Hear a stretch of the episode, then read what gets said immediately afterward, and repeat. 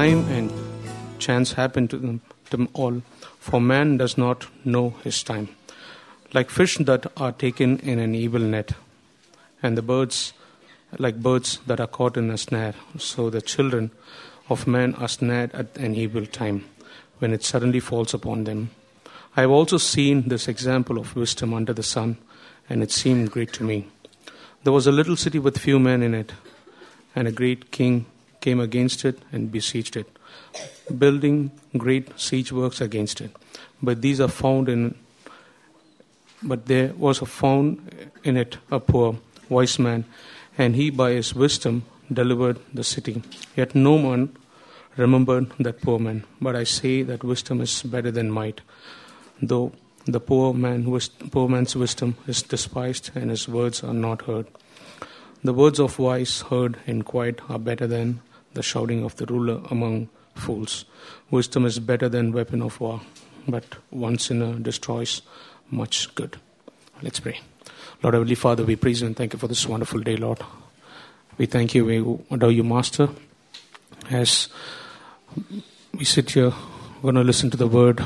Lord, help us to sit with prayer so that uh, this is the food for the week, Lord. Thank you, Lord, for helping us to remember your death and the resurrection today, Lord. As Raven speaks today, bless him and uh, you speak to us, Lord. And we ask this most pray, prayer in the most precious name of our Lord and Savior Jesus Christ. Amen. Good morning. Good morning. Yeah. Can you all smile at me? all right. It's good to be back here. Last week we were in Chhattisgarh, so we couldn't come here for worship, obviously. Um, we had a tremendous time there for about seven to eight days. We were challenged by a lot of things that we saw there and the sacrificial lives and ministries that people were involved in there. Um, it's just amazing. Um, so, I want to thank Philip for reading and praying for me as well as the congregation for this morning.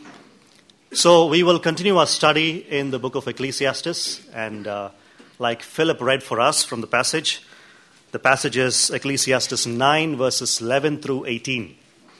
Ecclesiastes 9, verses 11 through 18.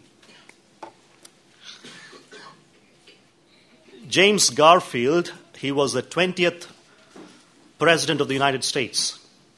But before he went on to become the President of the United States, he worked as a principal in a college called Hiram College in Ohio.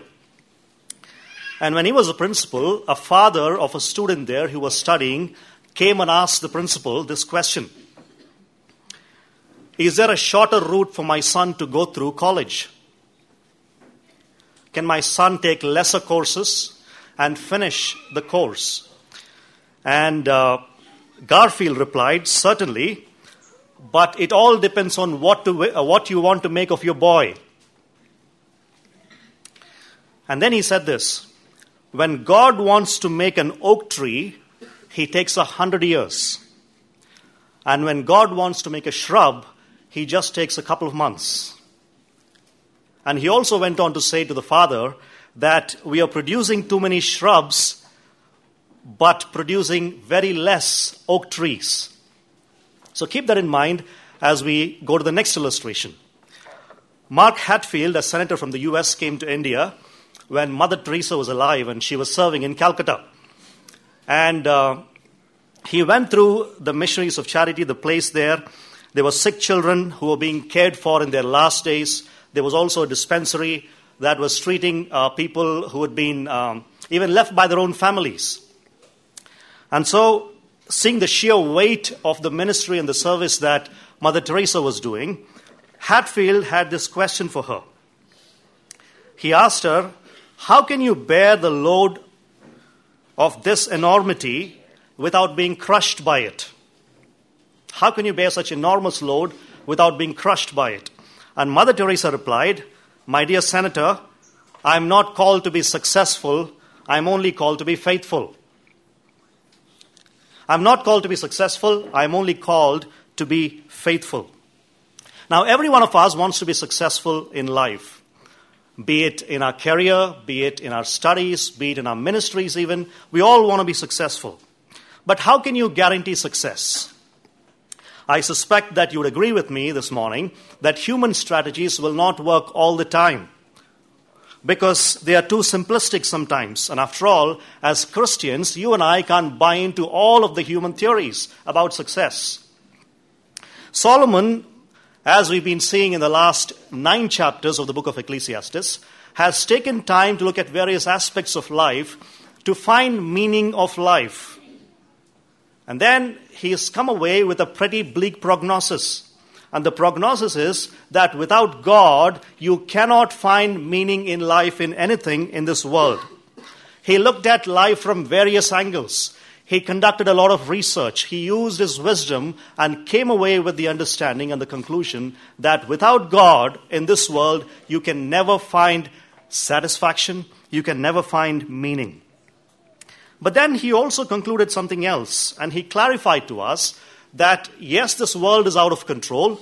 Yes, it's very hard to live in this world. There's a lot of injustice here. Even the governments are unjust governments. But you need one ingredient in this world to live well. And Solomon went on to say that the most important ingredient for us to live in this world is the ingredient of wisdom. He said we all need to have wisdom. And that is one quality that we need to pursue if we have to live well in this crazy world. Every single person needs this quality. It's absolutely essential. We need wisdom in our lives. But Solomon has also shown what happens when there's no wisdom. He says, he said it destroys societies in various chapters of Ecclesiastes that we've seen so far. He also said it destroys our workplaces, it destroys our lives, in contrast, he said, wisdom saves cities, wisdom facilitates good work and wise government. And then he went on to say that in this frustrating and meaningless world, the one quality that we all need to have is wisdom. This raises a couple of questions for us this morning, and these are important questions that we need to ask. And that is Is wisdom a sure guarantee for success? Now, Notice the logic here that Solomon has been taking so far. He said, I've searched for everything. I've looked everywhere for meaning and I've not found it apart from God.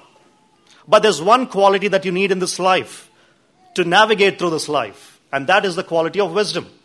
But the question that we raise, need to raise this morning is that if we have wisdom, will it guarantee success? And just because we have wisdom, will we automatically succeed? Or better, are there any warnings that I need to heed this morning about wisdom that will help me live well in this crazy world? Are there any warnings that I need to hear about wisdom that will help me navigate in a world such as ours? So, this morning's passage will give us three warnings about wisdom that you and I need to hear. Three warnings about wisdom that you and I need to hear for us to be able to live well in this uncertain life. Ecclesiastes chapter 9, verses 11 through 18. Ecclesiastes 9, verses 11 through 18. So if you'll follow along, here is the outline. In verses 11 and 12, you will see the first warning that Solomon is giving about wisdom. And that is, wisdom cannot always guarantee good outcomes. Wisdom cannot always guarantee good outcomes. Solomon says wisdom has limitations, it has its own limits time and uncertainties of life catch up with all of us. And life is utterly unpredictable and filled with sudden turns and twists. To explain this, Solomon gives us two observations. The first thing that he says is that able people don't always succeed. Able people don't always succeed. Look at verse 11. Again, I saw that under the sun the race is not to the swift, nor the battle to the strong nor bread to the wise, nor riches to the intelligent, nor favor to those with knowledge, but time and chance happen to them all. Man's ability cannot guarantee the results because of the equalizing effects of time and chance. Man's ability cannot always guarantee success or the result that we desire because there is the equalizing effect of time and chance. And we see five statements that Solomon is making here where the results are unexpected. And he follows it up by, by an explanation. The first thing he says in verse 11 is that the fastest always does not win the race. The second thing is that the strongest don't always win the battle. Thirdly, he says, the wise sometimes go hungry. Fourthly, the skilled aren't always the richest. And fifthly, he says, the educated don't always get the breaks or don't always get the jobs that they so desire. The truth is, the athletic superstar, the most ingenious, the wealthiest person, the most popular person in the world are subject to circumstances beyond their control. And that's why Solomon here says, time and chance happen to all. Time and chance happen to all. Isn't it true? We see, that, we see this all the time in our lives, isn't it? The fastest runner is sometimes unable to win the race because he sprained an ankle. The best businessman in the world is unable to make a deal crack because he made a wrong deal. Or the best doctor in the world is unable to save the life of somebody because there are things and circumstances that are beyond his control. It's also true that sometimes a well trained troop is unable to win the battle as well. And we see this in the Bible uh, in the book of Judges. Gideon is a good example of that. He took 300 men and he defeated a huge army of thousands of people. So it's not always the wise who make money. Uh, they also fail sometimes, is what Solomon is saying. Only the Lord can control time and chance. And that's why uh, Solomon earlier said, To everything there's a season and a time for every purpose under heaven. God has ordained a time, God has ordained a purpose, and God has ordained beauty as well, is what Solomon has said so far. The word chance here means occurrence or event. It does not mean luck or gamble. It means uh, an occurrence or an event. So, Solomon's point here is that sometimes the job goes to the person who finds himself at the right place at the right time. He may not be necessarily educated. He may not necessarily qualify for the job, but just because he found himself at the right place at the right time, he got the job. And clearly, luck is a word that fools use when God gives them a break. And the fact of the matter is, we as Christians do not believe in luck, and there is no such thing as luck because we believe in the providential care and the sovereignty of God, and time and chance, everything is under God's control. Time belongs to God, and chance belongs to God. So we live in a world where people make a very lucrative career by suppressing people. And there are plenty of motivational speakers, life coaches, who will gladly tell us how to live, how to succeed, how to have so much hair on our head. And there are products that will make us look better, smell better, and all of that. But at the end of the day, Solomon reminds us that speed, strength, beauty, wisdom, riches, none of these are guarantees for success. The preacher introduces us to the variables of time and chance. So the first thing that he says is able people can't always succeed. Secondly, he goes on to say that bad things happen abruptly and unexpectedly. Bad things happen abruptly and unexpectedly. Look at this uh, verse 12. For man does not know his time, like fish that are taken in an evil net, and like birds that are caught in a snare. So the children of man are snared at an evil time, when it suddenly falls upon them. In spite of the person's present status, no matter how successful he is, no matter how handsome he is, or no matter how powerful he is, even if they appear to be invincible, their time on earth can suddenly and abruptly come to an end. And notice the descriptions that Solomon gives here like fish taken in a cruel net, or like birds caught in a snare. So, here, of course, Solomon is talking about the divine and providential hand of God who is ultimately in control. And the truth is, no matter how hard we try, no matter how hard a man tries, he can never fully master his own fate. He can never control his own destiny. It is God who is sovereign over everything. The seasons of life bring, uh, life bring uncertainty. And that's why here Solomon says, For a man also does not know his time.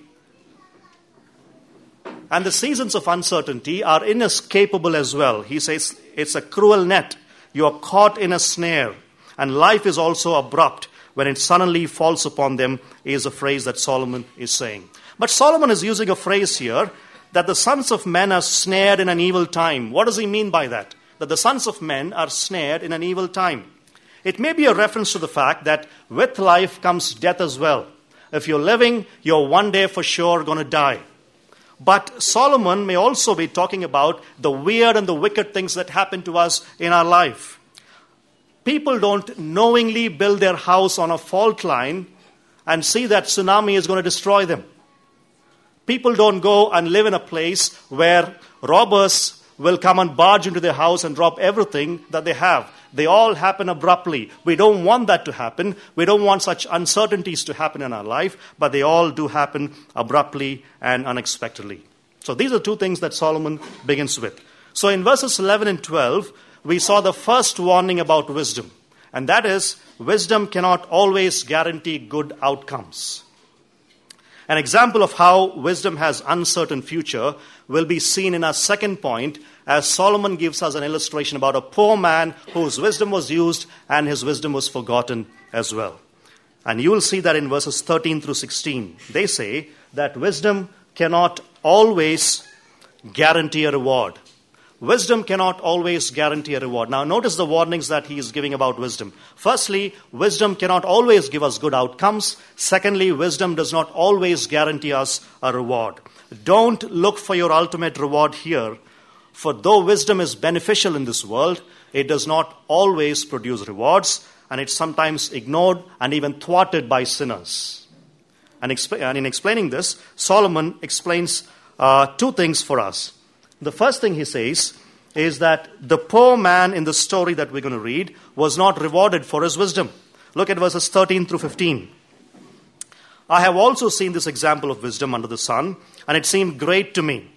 There was a little city with few men in it, and a great king came against it and besieged it, building great siege works against it.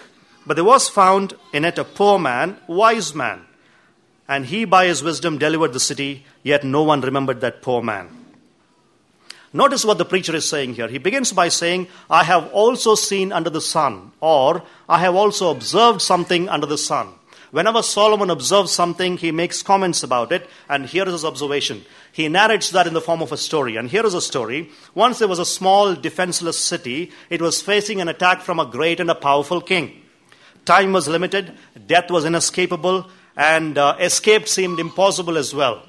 But in this horrible situation, a poor man stood up, and by his wisdom, he delivered the city from this great king and mighty king. Well, I want to tell you that an, an incident like this actually took place in history. Now, you remember the story of uh, the Greek thinker by the name of Archimedes? You know, Archimedes' principle, we've all studied that if you're a science student in school. In about 212 or 213 BC, Archimedes uh, was living in a city called Syracuse, and the Roman army came against a city called Syracuse. And uh, it was not the might of the army of Syracuse that protected the city, but it was the wisdom of this man by the name of Archimedes. Archimedes was a mathematical genius, and so he designed something called large catapults for the city. And as the ships were approaching the shore, even distant ships could be knocked off and uh, be turned into smithereens by these big lead balls that were catapulted from the city. And not just that, he, through a pulley system, also built cranes. These cranes would launch out into the ocean and grab the ships with a claw and break them and then put them back in the sea. And so they could not approach the shore at all. Marcellus, the Roman general, at the end of the day, he said he could not stand up to the intelligence of this man, Archimedes, he went on to say this Archimedes uses my ships to ladle seawater into his wine cups. Archimedes uses my ships to ladle seawater into my wine cups. Solomon is mentioning a story something like this. We don't know who this poor man is. We don't know how and with, uh, with what kind of a wisdom he saved the city or delivered the city. Whatever he did, he had a big impact on the city. He delivered the city with his wisdom. But the fact of the matter is, as we read the story, and as the story underlines for us the importance of wisdom, we all begin to think that wisdom is so important. It's celebrated until we read this verse that yet he was not remembered. That poor man was not remembered. As soon as danger passed, he was forgotten. He was not rewarded. Wisdom is valuable, but the fact of the matter is it can go unnoticed, it can go unappreciated, it can go unrewarded. The preacher is telling us here to pursue wisdom. It is essential. But don't assume that just because you're building wisdom, just because you're using wisdom to deliver somebody or help somebody, that it'll be noticed or it'll be rewarded. It can sometimes go unnoticed and unrewarded. So the poor man here was not rewarded for his wisdom. Secondly, Solomon says, Wisdom is better than strength, although detested from the poor. Verse 16. But I say that wisdom is better than might, though the poor man's wisdom is despised and his words are not heard. This is true. The poor man's wisdom was despised because he lacked status, he lacked position. Most people would listen to a wise man if the wise man was rich. They would have no respect for the poor. They possibly believe if this man is so wise, why didn't he become rich through his wisdom? Generally speaking, the words of a poor wise man are not heeded. They were heeded long enough for them to be saved from that mighty king who was attacking the city. Wisdom is better than strength. Wisdom brings the necessities of life to the wise. The story here teaches us that in spite of the value of wisdom, it might go unnoticed sometimes. It's true in our lives as well, because we are sometimes snobbish not to take wisdom from people who we think are socially at a lower level or intellectually at a lower level. They might give the best kind of advice to us, but we just brush it away only because of the kind of view we have about that person. And Solomon here is saying, saying that wisdom is better than strength, although detested from the poor. So, so far, Solomon has given us two warnings about wisdom. Yes, wisdom is beneficial, it is essential for us to live in this world, but two warnings about wisdom. First thing is that wisdom does not always guarantee good outcomes. Secondly, wisdom cannot always guarantee a reward as well. Then there's a third warning that Solomon wants to give us about wisdom, and that is in verses 17 and 18. They say that wisdom can be undone by a little folly. Wisdom can be undone by a little folly. All the benefits of wisdom can be undone by a little evil that you and I could commit, a little sin that you and I could commit. And Solomon gives us two insights into this, and these are very, very important. Firstly, he says, the shouts of the powerful may override wisdom. Look at verse 17. The words of the wise heard in quiet are better than the shouting of a ruler among fools. No one knows more about wisdom than this preacher, Solomon. Yet he also knows the weakness and the vulnerability of wisdom. Uh, when Solomon mentions the ruler here, he is simply not talking about the king, but anybody who is in charge. And he goes on to say that wisdom does not always win because sometimes the person who shouts the loudest and who pushes his point may win over wisdom. And that's why he says the shouts of powerful may sometimes override wisdom. Charles Swindoll once said this Human rulers always outshout wise counselors, and fools prefer the former. Human rulers always outshout the wise counselors, and fools prefer the former. Secondly, and this is what I want to concentrate on a little bit, he says a small sin can destroy the value of wisdom. A small sin can destroy the value of wisdom. Look at verse 18. Wisdom is better than weapons of war, but one sinner destroys much good. Please understand this.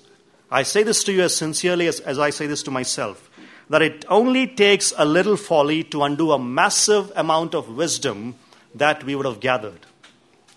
Wisdom is valuable, but wisdom is vulnerable as well. A single mistake can do lots of damage and nullify years of work that you and I may have done.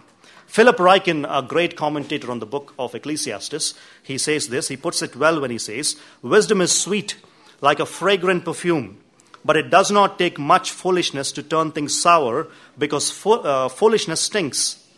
All it takes is one rash word, one rude remark, one hasty decision, one foolish pleasure, one angry outburst to spoil everything. This is true, and I've seen it as well in my own life. years of wisdom can be undone by one moment of folly.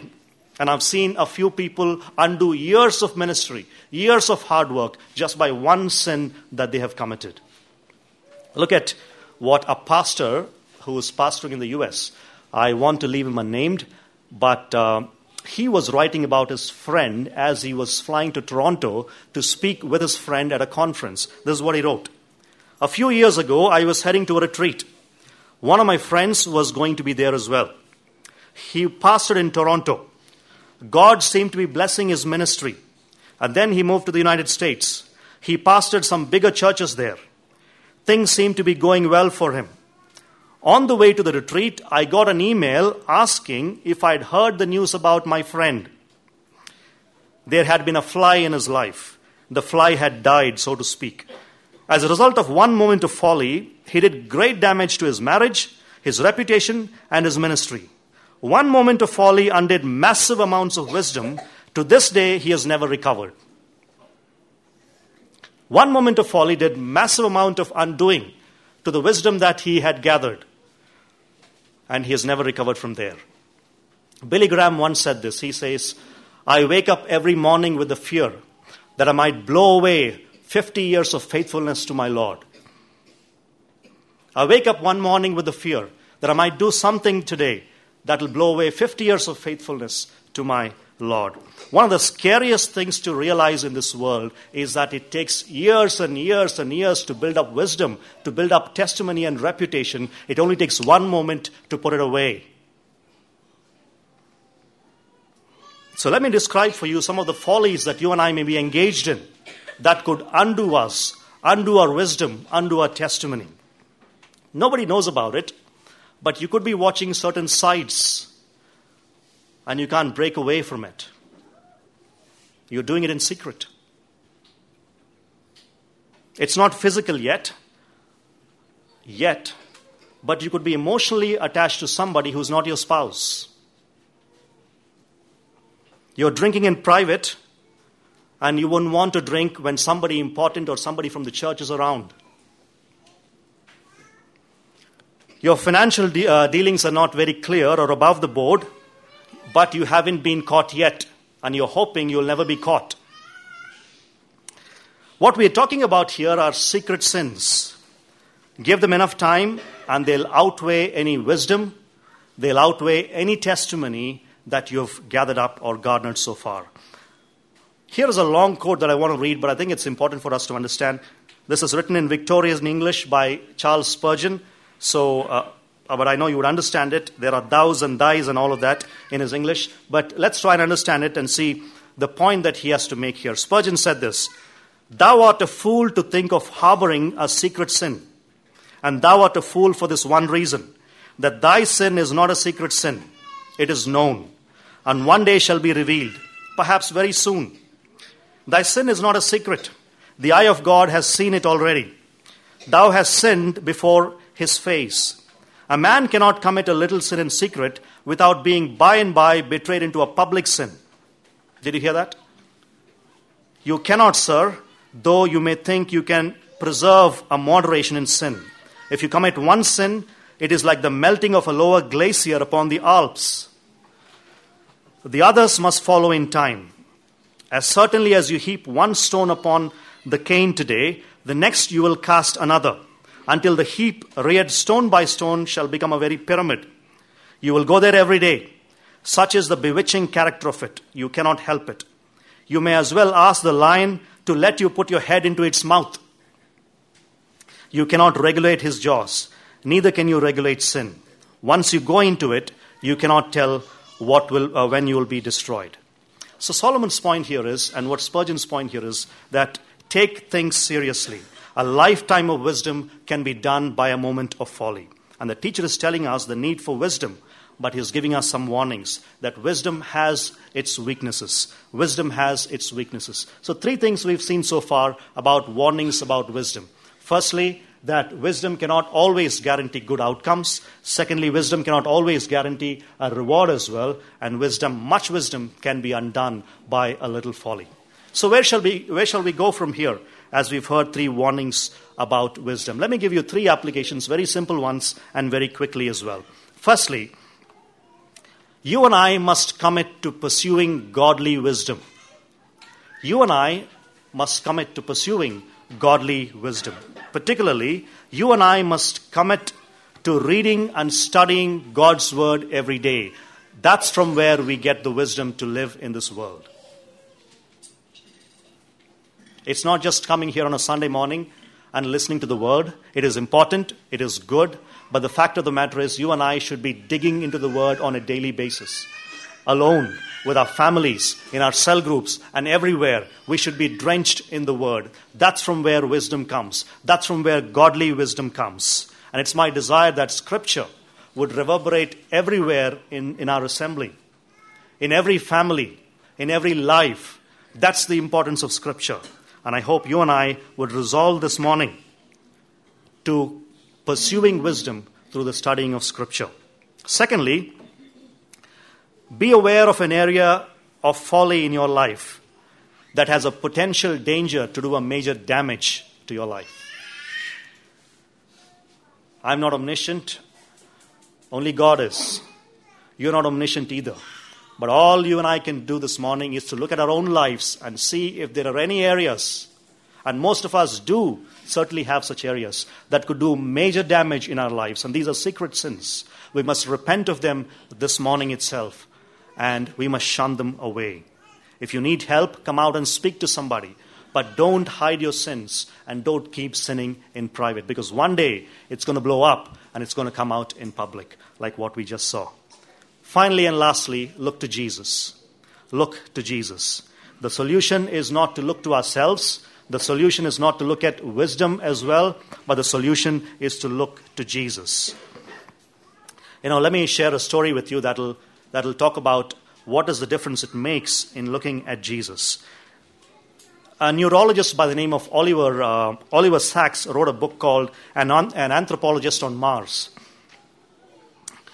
There, he shared the story of a little boy uh, who is now 50 years old, but right from the time he was little, he was blind. And he was operated on and he was given eyes. His name is Virgil at the age of 50. He underwent a surgery, he got sight. But after he got sight, he never started behaving like all of us who have sight. He had been blind for 50 years and all of a sudden he got eyes. And so the way he was behaving was not coherent. He was behaving in incoherent ways. He couldn't put colors together. Um, he couldn't. Uh, he couldn't tell the difference between various colors and all of those things. And so Dr. Sacks went on to say that the physical capacity is different from actual seeing. That the physical capacity of having eyes is different from actual seeing itself. And then he went on to make this statement For Virgil to behave like a man who actually sees. He must die to being a blind man and then be born again as a man who really has eyes. Only then he can behave like a man who has eyes can see everything.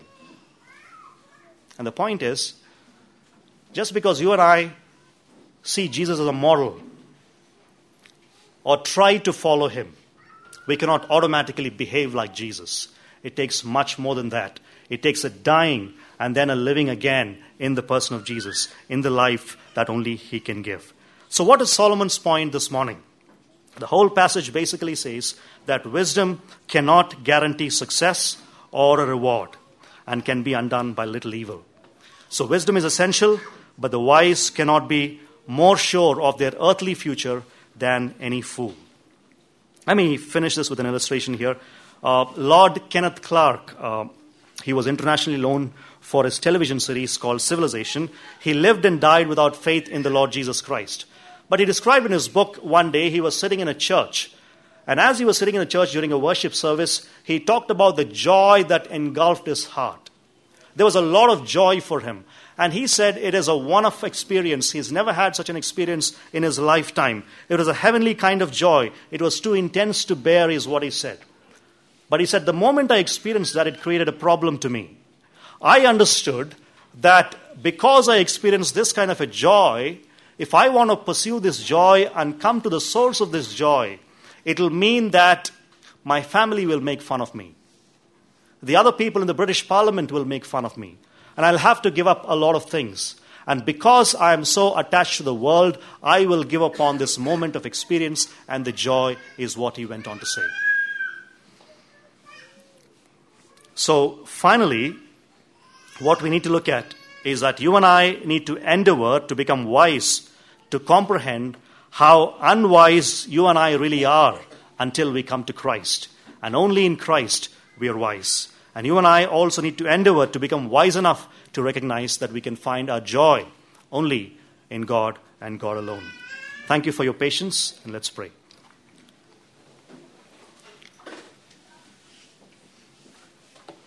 Father God, we want to thank you for this morning. Thank you for your word from the book of Ecclesiastes. Solomon, speaking thousands of years ago, is very pertinent even today, O Lord. He has clearly explained that we need wisdom to live in this world. It is essential for each one of us. But wisdom has some limitations, and we need to be warned of that. Thank you for warning from your word about the limitations of wisdom, about where wisdom lacks, and help us to find that wisdom in you. Help us to find that godly wisdom in you so that we can navigate through this life. We also want to thank you for the rest of the things that are going to happen today the couples group and the time of fellowship and everything, O Lord. We pray, O Lord, it would, be, it would be a blessing to each one of us seated here. In Jesus' name.